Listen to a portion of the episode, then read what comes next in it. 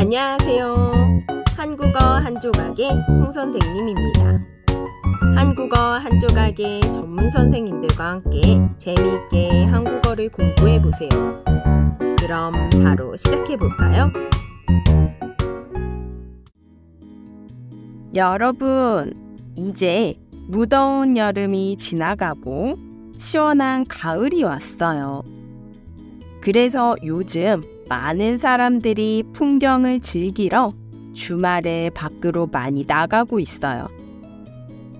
단풍이 멋진 길을 걸으면서 기분 전환을 하죠. 요즘은 운동하기도 좋아서 마라톤이나 걷기 행사도 많아요. 이런 행사는 아름다운 자연 속을 달리거나 걸으면서 하는 운동이라 최근에 인기가 많아지고 있어요. 거리는 보통 5km부터 42km 중에서 선택할 수 있어요. 나이와 체력 수준에 상관없이 많은 사람들이 참여할 수 있는 운동이에요. 예전에는 마라톤을 전문적으로 하는 사람들이 많이 했는데 요즘은 일반 사람들도 많이 참여해요. 걷기 행사나 마라톤은 건강에도 좋아서 많은 도시에서 시민들의 건강을 위해 진행하기도 해요. 종종 역사적인 도시나 자연 풍경이 아름다운 지역에서 개최하기도 하는데 행사에 참여하면 걷는 내내 풍경들이 눈을 즐겁게 해주기도 하죠. 마라톤을 참여할 때 무리해서 뛰기보다는 완주를 목표로 하는 사람들이 많아요. 친구들 또는 가족들과 함께 즐거운 이벤트로 즐기기도 하죠.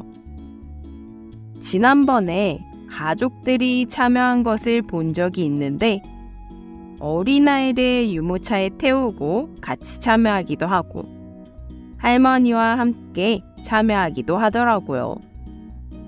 마라톤이 부담스러운 사람들은 걷기 행사에 참여하는 편이에요. 그리고 요즘은 마라톤에 참여하면 참가비로 도움이 필요한 사람들을 도울 수 있는 기부 마라톤도 있어요. 또 쓰레기를 주우면서 걷는 행사도 있고 강아지와 함께 참여하는 행사도 있어요. 앱으로 경로와 거리만 인증해도 완주로 인정해주는 비대면 걷기 행사와 마라톤도 있어요. 이렇게 비대면으로 하면 원하는 시간과 장소에서 할 수 있어서 더 편해요.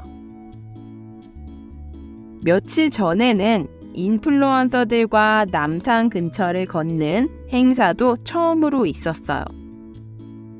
많은 사람들이 참여를 원해서 참가 신청이 금방 마감되더라고요. 지난번에 큰 대기업에서 진행한 기부 마라톤도 그랬고요. 모든 사람들이 완주한 후에는 작은 이벤트들이 있기도 하는데요. 경품 뽑기도 있고 공연을 하면서 뒤풀이를 진행하기도 합니다. 이렇게 마라톤과 걷기 행사들은 한국 사회의 새로운 문화적 트렌드를 형성하며 많은 이들에게 삶의 활력소가 되고 있어요. 그래서 앞으로 관련된 행사들이 더 많이 생길 것 같아요. 건강에도 좋고 일상의 즐거움도 주니 정말 좋은 행사라고 생각해요. 저는 평소에 달리기를 자주 하는 편이 아니에요. 달리기를 별로 좋아하지 않거든요. 그래서 마라톤보다는 걷기 행사에 종종 참여하는데 부담도 없고 재미있더라고요. 친구랑 같이 했을 때는 특별한 추억을 만들어서 더 좋았어요.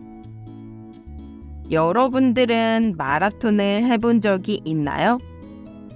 요즘 여러분들의 나라에서는 어떤 운동이 인기가 많나요?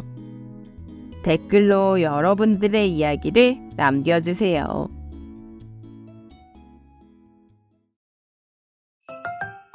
한국어 한 조각 유튜브나 인스타그램에서 항상 여러분의 코멘트를 기다리고 있습니다. 오늘도 들어주셔서 감사합니다. 다음에 만나요. 안녕!